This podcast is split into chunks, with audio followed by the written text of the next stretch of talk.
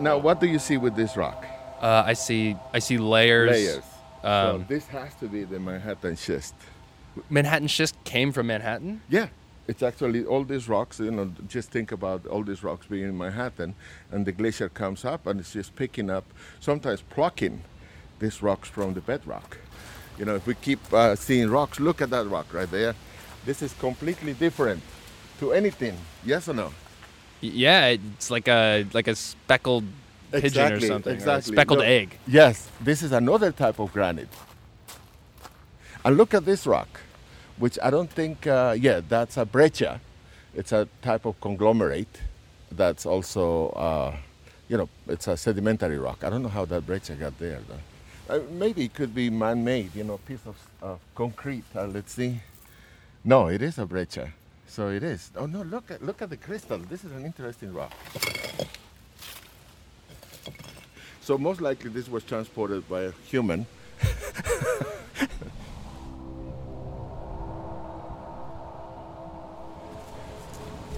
we are at the Boulder Bridge in uh, Prospect Park, and it's basically a bridge that's made of boulders. So we see, for example, uh, granite, uh, basalt, sandstone, Manhattan schist.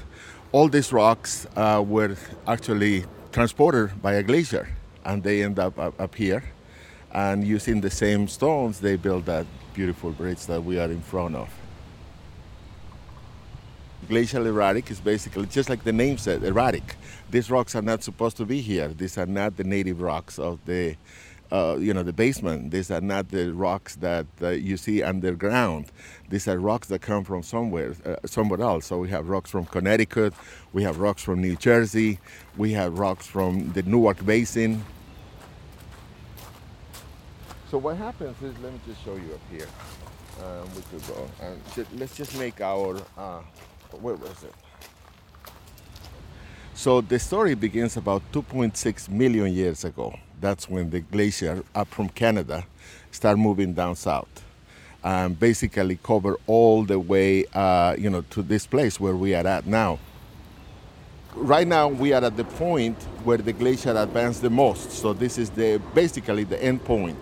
Once this glacier started uh, melting about 13,000 years ago, all these rocks basically were left up here and they didn't move since then. Except when somebody picked them up to build the exactly, bridge. that's it.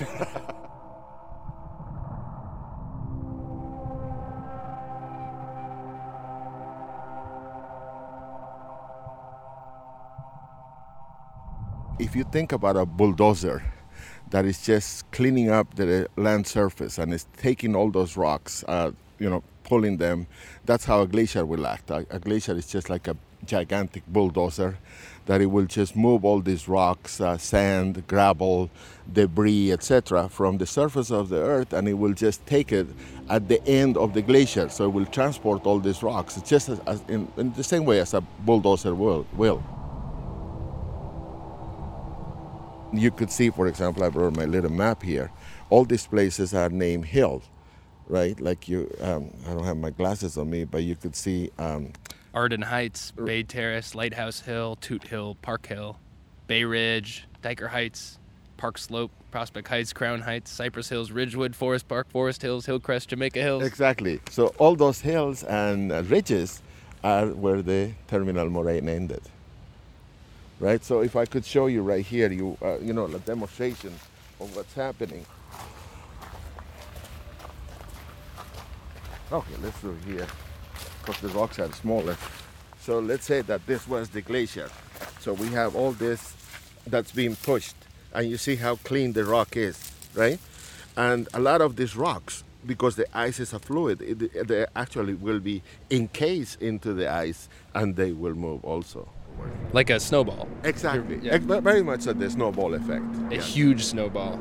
gigantic. You know, if you could think about the glacier that came here, and it will go over probably 500 feet, 2,500 feet. That will be the thickness of the uh, glacial.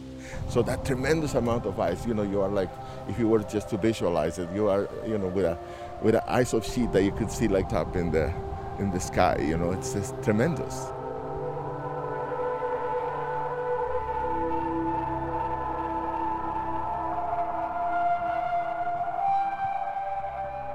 Just thinking about erratics, as soon as you start to think about them, you notice them everywhere. Exactly, exactly. They are everywhere because you know that's and, just look at the extent.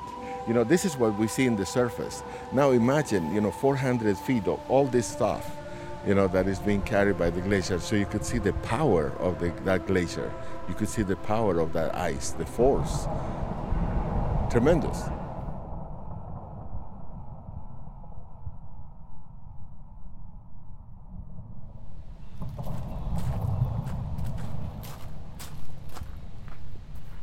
And you know, we could see some features here.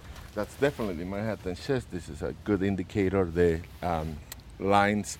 This is also Manhattan schist up here. Uh, another granite. Most likely this is basalt. So we have different types of rocks. That's the great thing about New York City. A lot of people don't understand. It's one of the few places where you could see igneous, metamorphic, and sedimentary rocks together. There's no, there's, there are very few cities, there are very few places in the world where you could see that and it's just amazing, right? You go to New Jersey, you have igneous rocks. You go to upstate, you know, but Connecticut, the tri-state area, you have all these uh, granites and pegmatites, etc. You come up here, you see a terminal moraine, and you see the sediments. We have limestones in upstate New York. It's, it's just a great area to be a geologist. But here, uh, for example, you know, do you see the crystals? Yeah. Okay, you see the large crystals? They look like pieces of broken glass exactly. kind of this mixed into the rock. Muscovite. Uh, this is uh, quartz and feldspar. Feldspar is another mineral right here. And this will be considered a pegmatite. Pegmatite is another igneous rock that is actually, you know, if we go to, again, to the provenance of this rock, most likely will be Connecticut. You know? This one doesn't look as smooth as the others. Right. It's actually a rock that is used a lot for, you know, countertops for building. It's a really strong rock.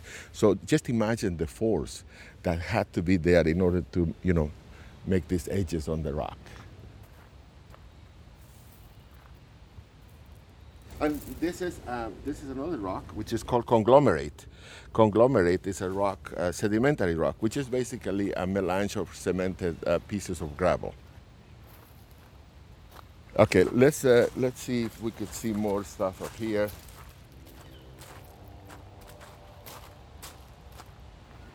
Think they should rename the bridge. To what? Something like Glacial Erratic Bridge. That, that would be better. then everyone That would be understand. Yeah, yeah. What are these It's things? Amazing. It's it's truly amazing, and you know, like I said, we we live in an area that it's really, geologically speaking, it's a really nice area. Now you see that rock up there? That's a granite. See the difference between the basalt and the granite? Right, this one on top is basalt, that one's granite.